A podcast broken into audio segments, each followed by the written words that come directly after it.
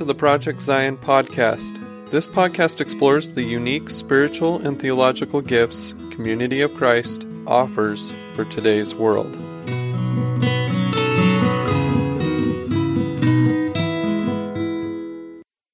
Hello and welcome to Project Zion podcast.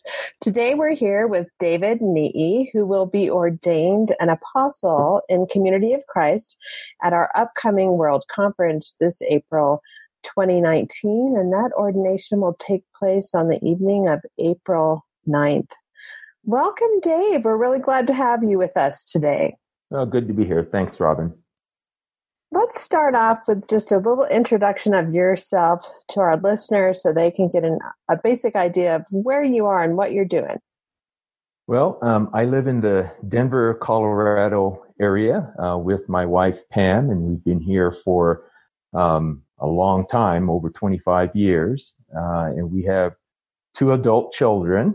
Our daughter is married and uh, our son is in a long-term relationship and all of them live here in the Denver, Colorado area. So we're fortunate to have them nearby and especially, um, with our daughter's daughter, our three-year, one and only grandchild, a three-year-old granddaughter, uh, Madeline, who also near lives nearby. So, uh, uh, it's life is pretty good in in uh, Denver, Colorado area, and uh, I, have been fortunate also that uh, I've served as a full time minister uh, in Community of Christ since 1996, and I've had the rare privilege of not needing to move during any of those years, and uh, so that's also been very nice. We love it here in Colorado.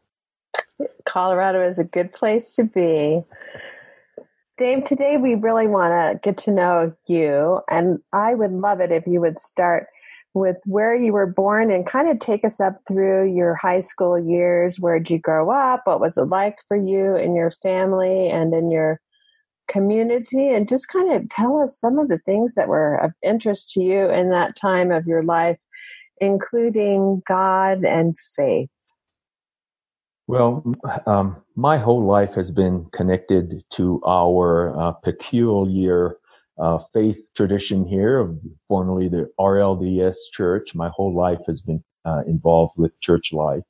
Uh, my parents became connected with our church at very young ages in Hawaii, and they met at, at a district conference. My mother um, grew up in the big city of Honolulu and my dad um, grew up in a small town near Pahoa on the Big Island, and uh, both uh, separately became connected with uh, church elders. And uh, then in their early 20, mid 20s, they met at a district conference and uh, mm-hmm. were married um, with, within a year. Uh, and they spent their entire adult lives um, working in the church and uh, so, as my sisters and I grew up, um, being a part of this faith community is just so integrated into who I am and who I, um, who my family was as I was growing up. Uh, well, and as I became a teenager, it was not uncommon in those days for um, teens to be called to serve in priesthood. And unfortunately, at that time, it, they were all male. They were all um, boys, not girls. And so I was one of those that was uh, called to serve in priesthood as a teenager. And uh, so that is another way in which my life just became um, enmeshed in um, working in a faith community as well in leadership roles, as well as being involved in the normal things that uh, uh, many teenagers are involved with. So uh, played the piano and, and played in a garage band, uh, and uh, playing the guitar and played basketball and baseball and, um, active in community and school activities. Uh, but in the middle of all of those other activities, um, uh, being connected with our home, my home congregation was also a very important part of my um, growing up years. So, Dave, in the context of your home congregation growing up, what was that congregation like? Did you have a lot of other kids and families in that group? Uh, yeah, so my home congregation was Hilo, Hawaii. And, um, you know, at the time as a teenager, I thought, oh my gosh, we're such a small um, youth group. There were only five of us. You know, I have a, a, congregation in today's world with five active youth. Um, and, and most of the RLDS uh, members were on the island of Oahu, which was um, not the island that I grew up on, on the Big Island. Um, so uh, there was a bit of feeling a little um, isolated, but but yet our congregation was um, like a lot of congregations where the sense of belonging was very important in several key families, and my family was one of them. Uh, my dad served as pastor on and off again for most of the years that I was growing up. Uh, and, and the amusing thing, you know, uh, uh, when I reflect back on my growing up years, I got to meet a lot of church officials.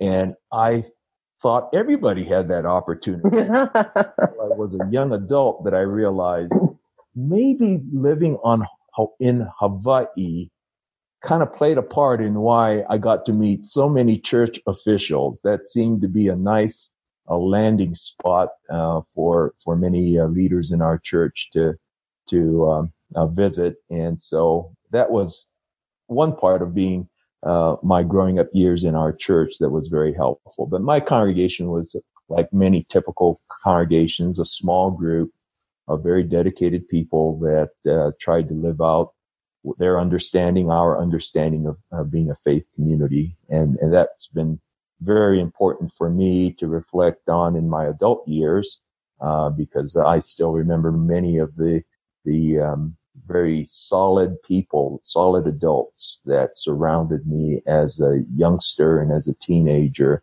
uh, as I was growing up. So that, I, I really feel fortunate to have that as a background uh, in my adult life, working um, both as a bivocational minister and also as a full-time minister. Were you able to participate in the church's camping program? Was that available? Uh, well, um, there were a couple of events that uh, I only went to one youth camp as as a teen, and that was when um, uh, Everett Graffio was the appointee at that time, and and uh, he brought the youth group from Honolulu over to the Big Island, and I got to participate in in um, that activity, and that was one of the very formative experiences for me as well, seeing that um, you know the the little youth group of five of us um, really was connected with something much larger. I think there were something like 75 youth at that youth camp uh, on the Big Island, and uh, um, it's, it's interesting. I've run across uh, several of those um, youth over the years um, in, in, various different cir- circumstances, and uh, uh, that was a very important part. I get important event, I guess. Um, in addition to the small reunions that we had on the Big Island. Um, but as far as youth um, activities or youth programs, it was primarily the five of us that uh, mm. hung out together and tried to do things. And then um, that one year in which I had the opportunity to meet with a lot larger circle of uh, of teenagers uh, that connected with our church at that time. So when I you graduated from high school and you're getting ready to uh, take off into the next chapters of life, uh, college career, family, and your ministry. You were already ordained as a teen. Tell us what came next. Well, I, I went to school and I went to college in California to study engineering um, in the mid to late 70s. Uh, um, the United States was in this big upheaval about uh, the Arab oil embargo and and trying to find uh, energy for um, you know the future.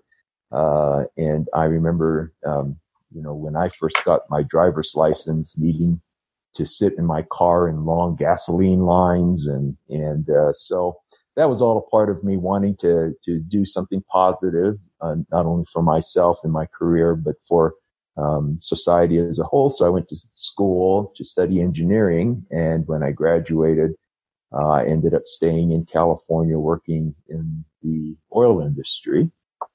Uh, and and uh, that that was also a good experience in Bakersfield, California, and and it was there in that Central Valley of California where um, I met um, Pam, who's my spouse, uh, at a, dis- a, church district conference, very similar to my parents meeting at a church function. Um, Pam comes from a family also very, very deeply involved in the RLDS faith tradition. Um, and so that seemed to be a pretty nice fit uh, in, in our backgrounds as well as uh, what we hope to uh, do as a couple going into the future.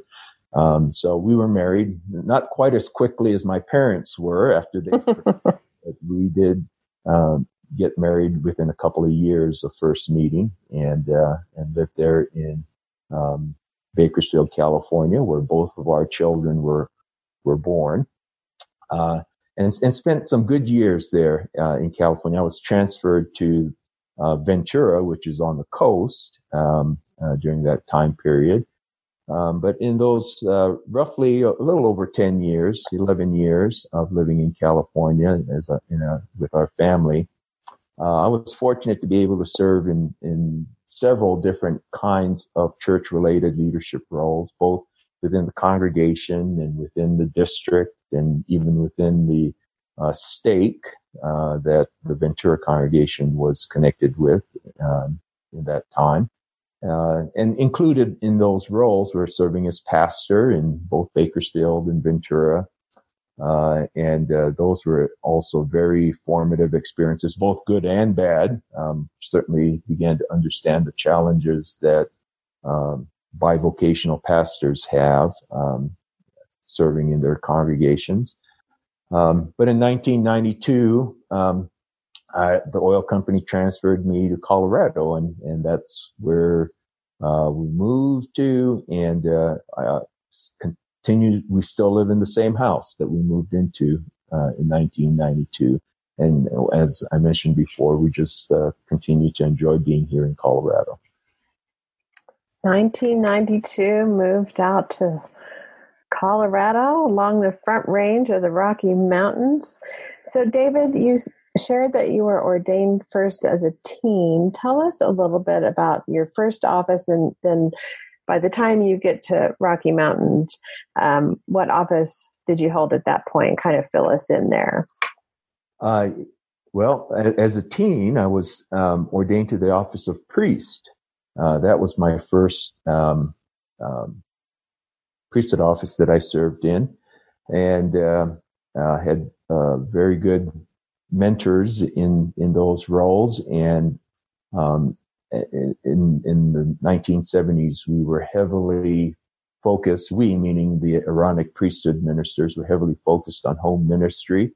So I uh, had an opportunity to to learn or to uh, tag along with experienced uh, uh ministers who had done home visiting um, quite a bit. And uh, so that was my experience as a teen is really trying to understand um, the dynamics of, of visiting people in their homes and you know here it is this teenager that kind of shows up at someone's mm-hmm. and, uh, with, with, you know a, um, a more experienced minister uh, but those were very formative times for me uh, visiting with people and oftentimes with uh, families that were um, just marginally connected with our congregation. In fact, that was the bulk of the people that we visited. Um, and, and that was a very, uh, enlightening experience for me to see how faith, um, influences some families' lives and how it plays quite a different role in some other families' lives. And, uh, uh, that was that was an interesting journey for me when I look back upon being a teenager and being invited to be part of this home ministry team. So that was that was my experience there growing up in Hawaii uh, as a young priesthood member. Uh, when I went to college, uh, I, I didn't spend nearly as much time focused on ministerial roles and duties, but um, I still was connected with the, uh, the Upland, California congregation and uh, had some very good um, experiences there as well.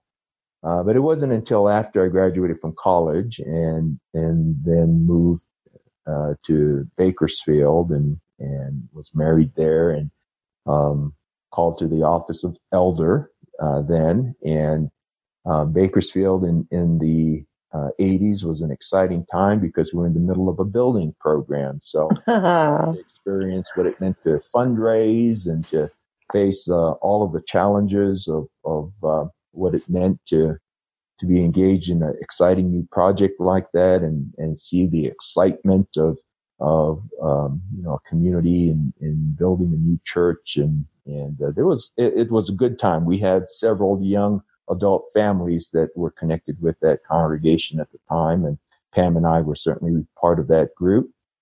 Uh, and so when the church was finally built and we had the consecration service, uh, that was also the same time that I was um, set apart to be the pastor. So, wow, that that was an interesting journey as well, being a brand new young pastor in um, a brand new, nice facility um, that had been uh, looked forward to by the older folks for decades. And um, unfortunately, it didn't go as nearly as well as I hoped it would have gone, but that again was a very learning experience for me um, uh, in, in, my journey in, in ministry.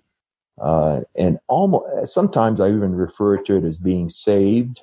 to Ventura, um, uh, which is about hundred miles away from Bakersfield, uh, because I think I wrestled a lot with serving as this young pastor and not seeing things develop as as I had hoped and as many other people had hoped.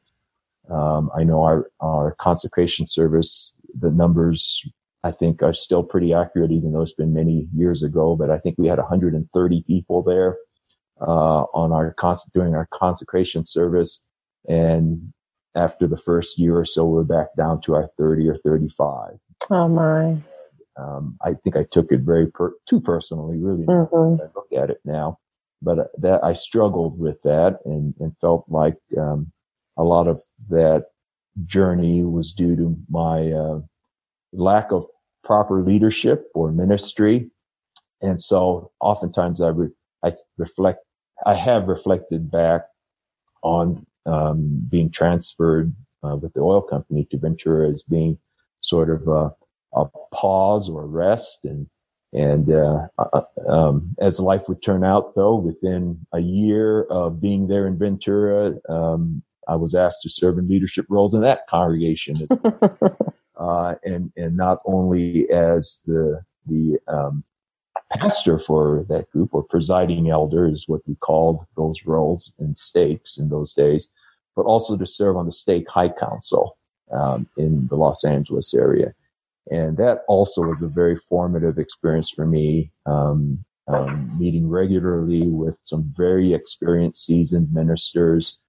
Um, and, and, uh, uh, we addressed some very interesting questions as well on, on what was appropriate for the stake and what was not appropriate uh, for the stake, including whether or not this this this um, is. I think it's still a question for today, but even here in the um, early 1990s, the question was: Is it appropriate for youth leaders to provide condoms for wow for teens attending um, youth events because um, uh, you know, there, there was, um, an acknowledgement that some inappropriate activities were happening every so often.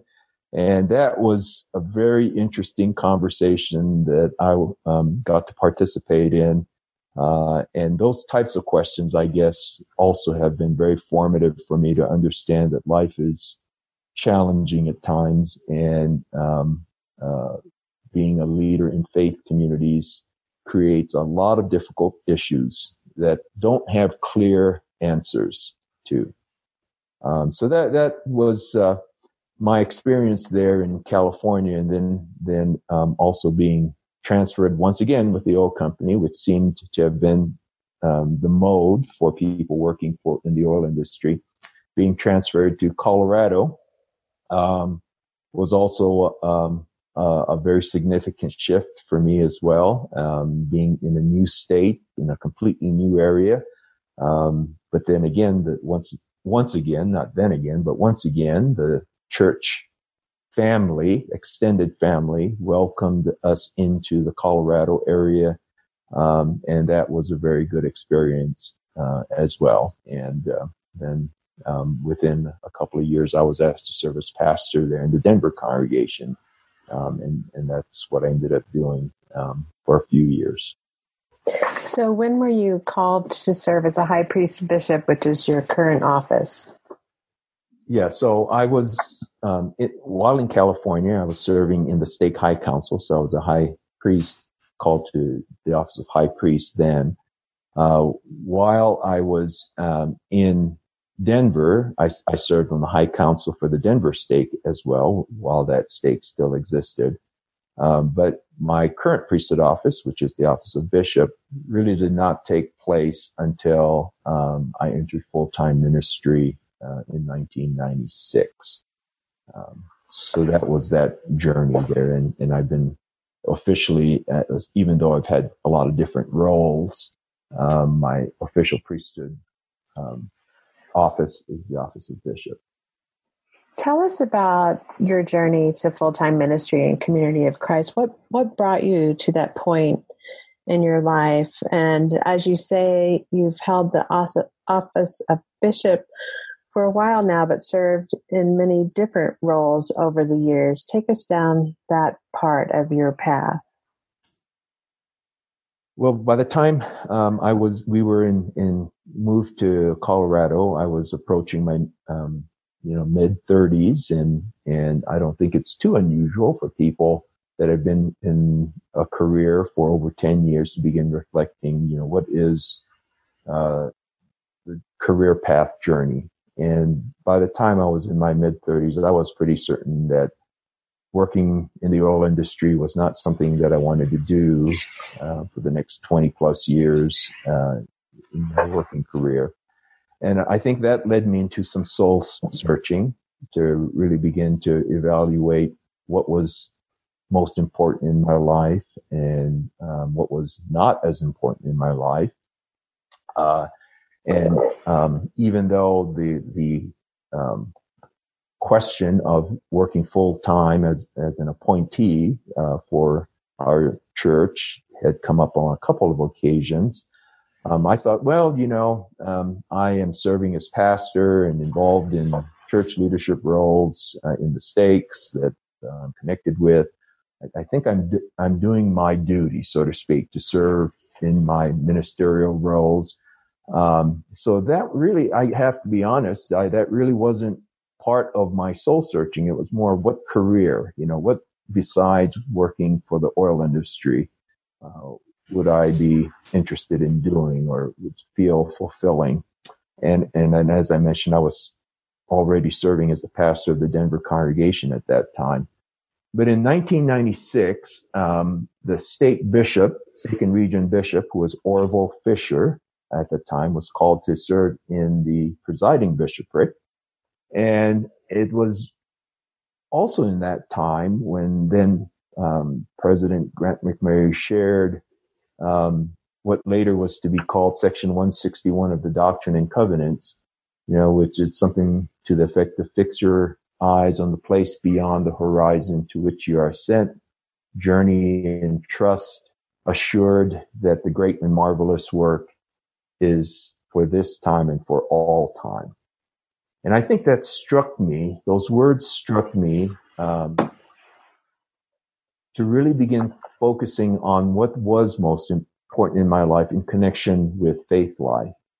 And then when um, um, I was invited to to apply to fill Orville's role, um, and Orville kind of called me a, uh, a, about it, and I had a good relationship with Orville, so um, that also led me to to really understand the timing and the people that ask people to do something or consider something, all the difference in the world.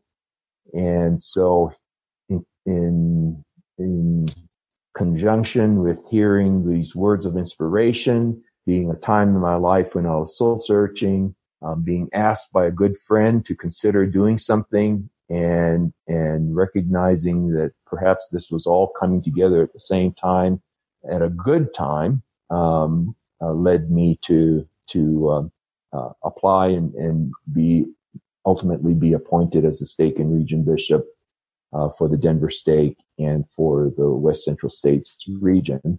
Um, and so that's how I began uh, serving full time in full time ministry with our church. Uh, and I was called to the office of bishop within a year of being uh, um, full time minister. And when I referred to the different roles that I've had, um, uh, when mission centers were formed in the early 2000s, I began serving as a single line administrator, uh, which was the mission center president and financial officer of the Rocky Mountain Mission Center and served in that role for uh, several years. And then um, uh, a few years later, began serving in as, as an apostolic assistant for um, Dale Luffman in the um, I can't even remember what field that was called, but West Central. yes, West West Central, I guess. But it was from Colorado going east, so I didn't have to move, um, which was also very nice as well, and served in that role for several years. And um, then when it became the Western field with um, both Apostle Scott Murphy and then later Apostle Ron Harmon, it was Colorado West. So I, once again, I didn't have to move. Um, uh, and then I was had the great opportunity to serve for a year um, uh, with, um, you know, in, in Asia, um, uh, and that was a great experience as well. And in my time with Apostle Andrew Bolton, as we traveled throughout all Asia and um, um, began to see the life of community of Christ outside of the United States context was also very important. And so unfortunately things didn't just the way things panned out. I only was able to serve in that area for a year um, before being assigned back to the USA as the bishop for the USA Fields uh, three and a half years ago, and that's what I that's been my assignment uh, up until now.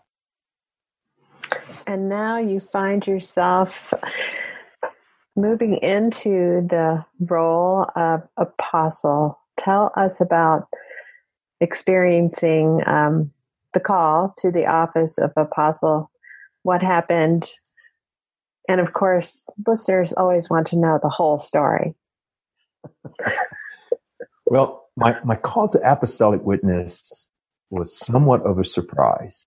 Uh, and, and I say that because of the many other roles that I served before. I guess I had not made the direct connection, even as I served in as, as an apostolic assistant, that uh, serving the role of a um, you know of a key apostolic witness person um, um, just was somewhat of a surprise. And, and in addition to that, um, and and I this has been confirmed by someone who knows, I think, that I will be the oldest person entering the Council of 12, um, which is also kind of interesting, uh, and, and something for me to reflect on. And uh, so when President Steve Veazey talked to me about this call, um, I really took pause. Uh, you know, I knew I wouldn't say no. Um, I had said no to a couple of uh, invitations by the church before. Um, but I knew I wouldn't say no to this invitation. But I did need to ponder what does it mean to say yes, which for me are very different um, responses. Um, and so I needed to ponder that a bit. Um, and so as I reflected on what this all meant, both, you know, as a surprise, being somewhat of a surprise, feeling a little old, um, uh, just wondering what this might mean, I once again turned to my life partner, Pam, who often gives me invaluable feedback, many times not appreciated, but nonetheless very wise feedback that she gave, gives. And uh, when I was talking to her about it, her reflection was, well, it's no surprise to me. And it's amazing how just some quick, short um, response or reflection can mean a lot. And I've had other people um, um, since then, um, since my call has been made public, also share similar kinds of things with me and, and basically have reminded me that Dave, your, my journey has been one of, um, understanding the Western world context of Christianity in today's world, understanding where Community of Christ's journey has um, evolved over the decades, and my understanding or focus and desire to to um, uphold holistic discipleship, and um, my desire to see justice in the world um, proclaimed, my my desire to see conversation, healthy conversation, um, uh, experienced by people, and safe conversations experienced by people. All of that was a part of apostolic witness, was a part of something that uh, was important for not only our church but for our our world to to uphold and to experience and to promote and to proclaim. And that was the proclamation of Christ. And as I begin to reflect on my personal journey, as well as the journey uh, of our faith movement, as well as what I see as the needs in the immediate as well as longer future, uh, I began to to understand that my answer certainly was a big yes and uh, and that was helpful. Now that all happened in a relatively short period of time, but yet for in my mind and my heart, that was a very important journey for me to have. Picking up on the question that you posed to yourself, what does it mean to say yes? What does it mean to say yes uh, on the precipice I mean, you're already launching into it, this unfolding of a new chapter in your ongoing adventure with God. How, what does it mean saying yes, and how is that changing things for you? Well, I think uh, my my experiences have have told me that launching into something new always begins with not knowing what I don't know, and so um, I I freely admit I don't know what I don't know. I, but I'm launching into this with faith uh, that um, I will have what I need at the time, and I'm surrounded by wonderful uh, um, people that will walk alongside me, me and help me um, in this journey.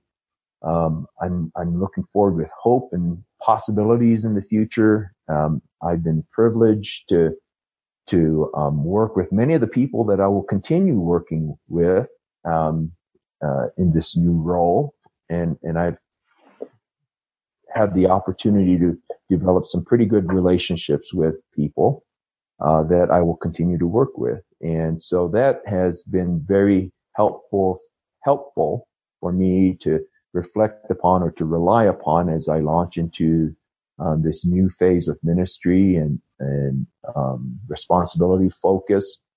Uh, so I think I'm in a pretty good space of transition right now, um, and um, I, I'm very optimistic that what I don't have on my toolbox or in my experience um, that others will help me um, receive what I do need to have.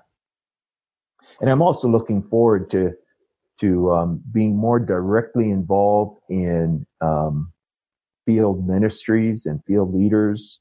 Uh, in the last three and a half years, um, I've had the opportunity to work with a wonderful, amazing field support ministry team um, that have had a lot of direct input with uh, uh, field ministers, but I've somewhat been one step removed, I think, from that direct contact.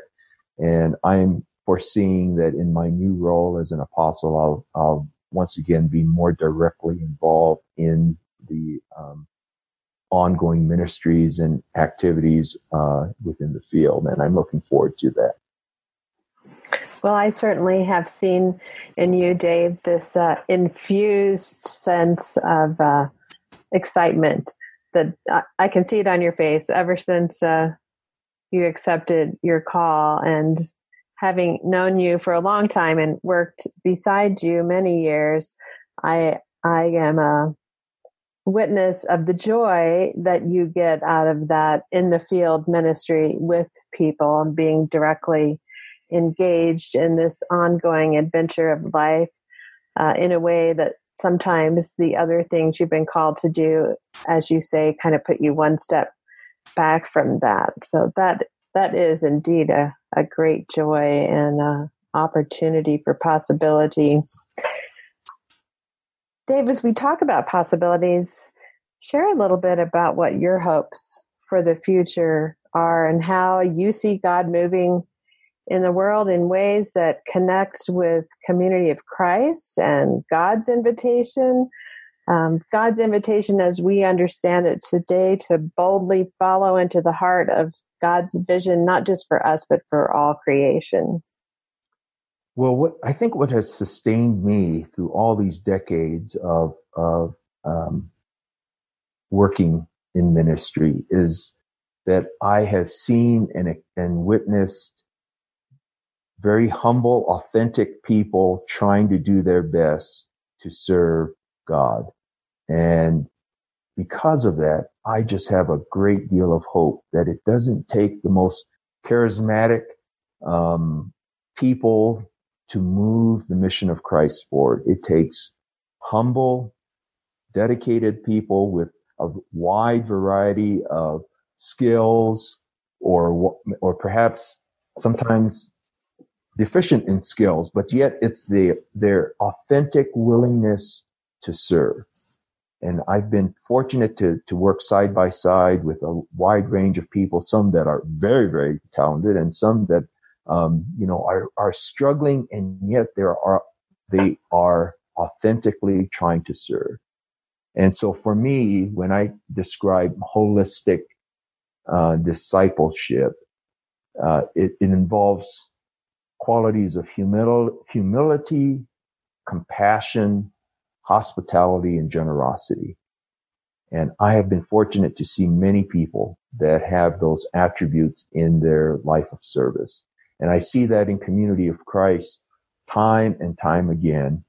And so when I look forward towards, when I look towards the future and see or try to understand the needs of a very um, fear filled world. And, and sometimes it seems like it's becoming worse, mm-hmm. um, where, where life is seen as such a binary. You're either this side of a line or that side of a line. Um, you know, you're either part of this group or that group. And if you're not part of our group, then you have much less worth. Well, I, I, don't think that's the message of Christ. I think the message of Christ is to expand the circle not to not to make the the circle smaller and smaller.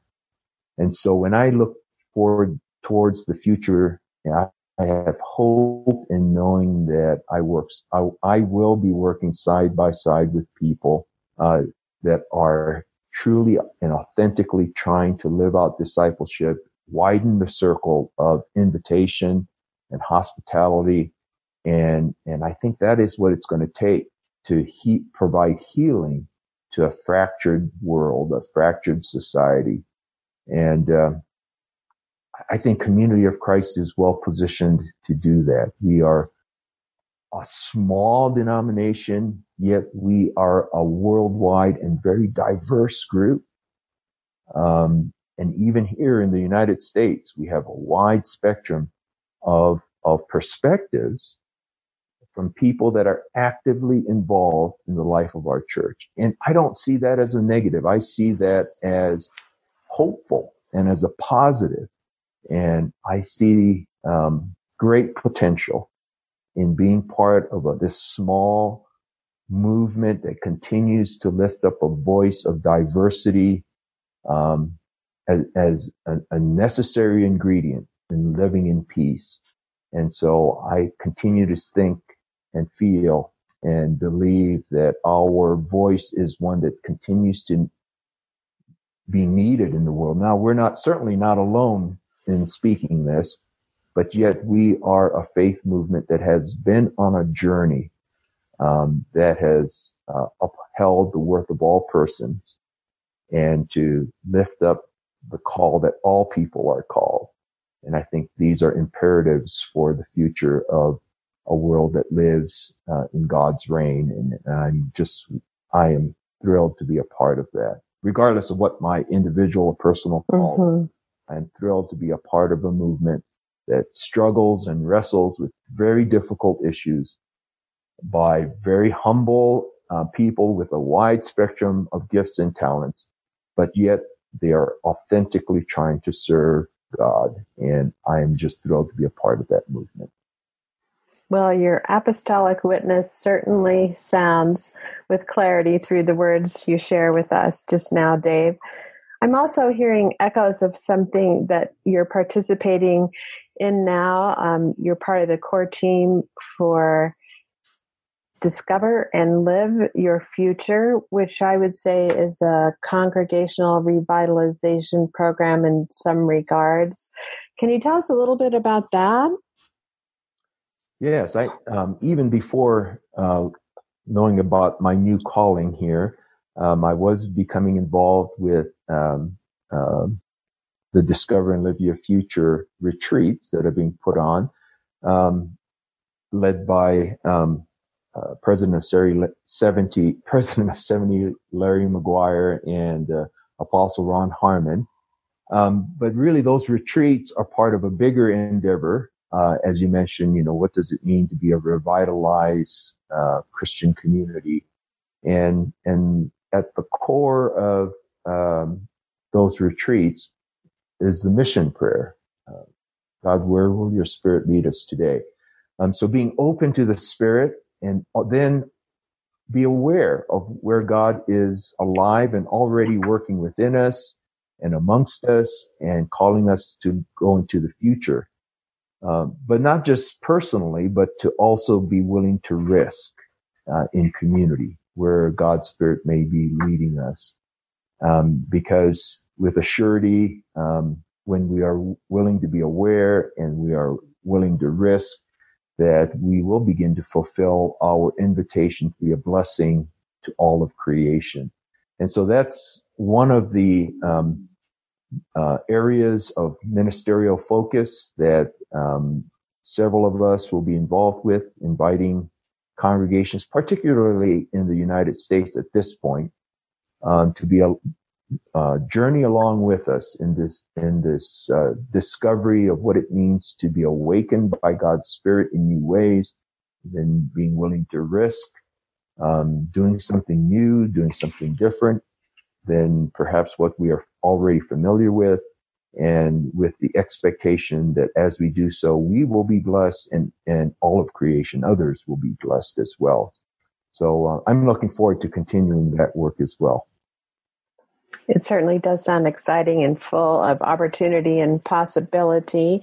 You talked about awakened to God's Spirit, being open to God's Spirit.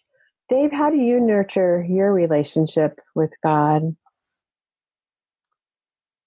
One of the things I discovered uh, or uh, decided, I don't, I'm not quite sure what the right term is, um, but a long time ago is that uh, the value of busyness is vastly overrated. And I intentionally try to catch myself from um, upholding the value of being busy. So in other words, when whenever um, anyone asks how you how are you doing, you know, I almost never say, "Well, busy," um, which is a common way people respond to that question. How are you doing? And one of the reasons why I've come to that um, position is because for me, and I suspect it may be true for others as well, being busy sometimes puts up barriers to God's nudging. And so for me, intentionally trying not to uphold the value of busyness allows me to pause and not feel guilty about pausing, to deeply breathe, to share prayers of gratitude, to, to be able to smile upon the blessings of life that I do have, and to be able to laugh at all the crazy things that um, I end up doing, um, the missteps. Um, just being willing to pause and to recognize that busyness in and of itself is really overrated. It's, not a value. So I, I enjoy being willing to pause. So, uh, one of my favorite hobbies, so to speak, now is just walking walking on trails. There are a lot of trails in Colorado or even open spaces or even walking around my neighborhood. Just being willing to pause and take life at a little slower pace. Um, because in my best moments, I think when I am willing to pause and be fully awake and aware to what's going around on around me, um, God always shows up funny how that works. And, and, and really the reality is God's always there. It's just a matter of me being willing to be awake and aware. And so for me, being willing, intentionally trying to be non busyness focused, uh, allows me to, to grow in my understanding and, uh, receiving of God's spirit and, and God's insight uh, and God's nudging.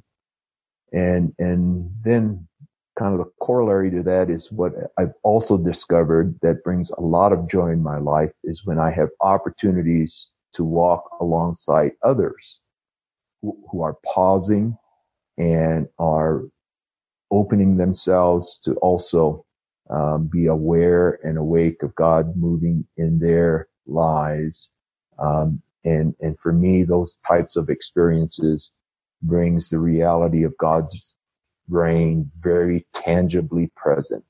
There's, there's flesh and bones to the um, insights that God has when we're, when I'm able to walk with others that are on this journey of awareness and being awake and being sens- sensing a call to, to risk um, and, and because of that, not only ourselves, but others are blessed. So for me, that's, those have become very key parts of my uh, journeying with God is trying to be very intentional to, to pause. Thank you, Dave, for sharing that with us. Is there anything else that you would like to share today that I haven't asked you about? Well, um, I think this upcoming World Conference will will have some very interesting responses, and and I I suspect many people that are going to World Conference may not be fully um, um, prepared for uh, what our next few years may look like. But as I reflect on our immediate challenges as community of Christ in the coming years, I think and this goes back to my understanding of my sense of call in this time, uh, in these circumstances. I think I have great hope and, and, and expectation that when we are on the other side of whatever hurdles or challenges uh, that we we may believe we have or or truly do have, um, that I have great hope in all those that will be um, following along in this journey. So another part of my great hope is that I will be able to help and to walk alongside many others who do not feel like they're old as they are responding to new calls uh, in their journeys as well, because I have um, great hope in, in what's in store on the other side of whatever challenge we may be facing. And so I'm looking forward even though there's some hesitation um, on because of some of the challenges I'm aware of uh, that's facing our denomination, um, I'm very hopeful for what's on the other side, and I'm glad I, I can be a part in this time in these moments to help um, shape and to nurture the culture that will grow into the 21st century. Thank you so much, Dave. And I know many, many, many people across the church join me in saying, Thank you for saying yes to this new call. We know that you will be a vehicle of blessing and continue to be God's presence in the world wherever you find yourself in the next several years. And I want to thank you, Dave, for making time today in your busy schedule. That word busy. Thank you for pressing pause and spending some time with us. Glad it's be- been wonderful to hear your story. Well, listeners, thank you for being with us today. If you would like to hear more from David Nii, check out our Project Zion podcast episodes number 141, Simplicity, so others may simply live, as well as episode 154 when Dave shares around the topic, the restoration in the 21st century. This is your host, Robin Linkhart, and you are listening to Project Zion Podcast. Go out and make the world a better place. Thanks so much. Take care. Bye bye.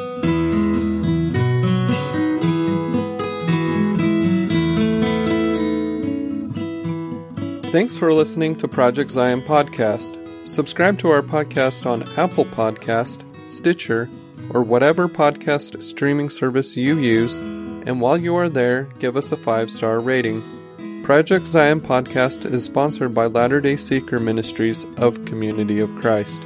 The views and opinions expressed in this episode are of those speaking and do not necessarily reflect the official policy or position of Latter day Seeker Ministries or Community of Christ. The music has been graciously provided by Dave Hines.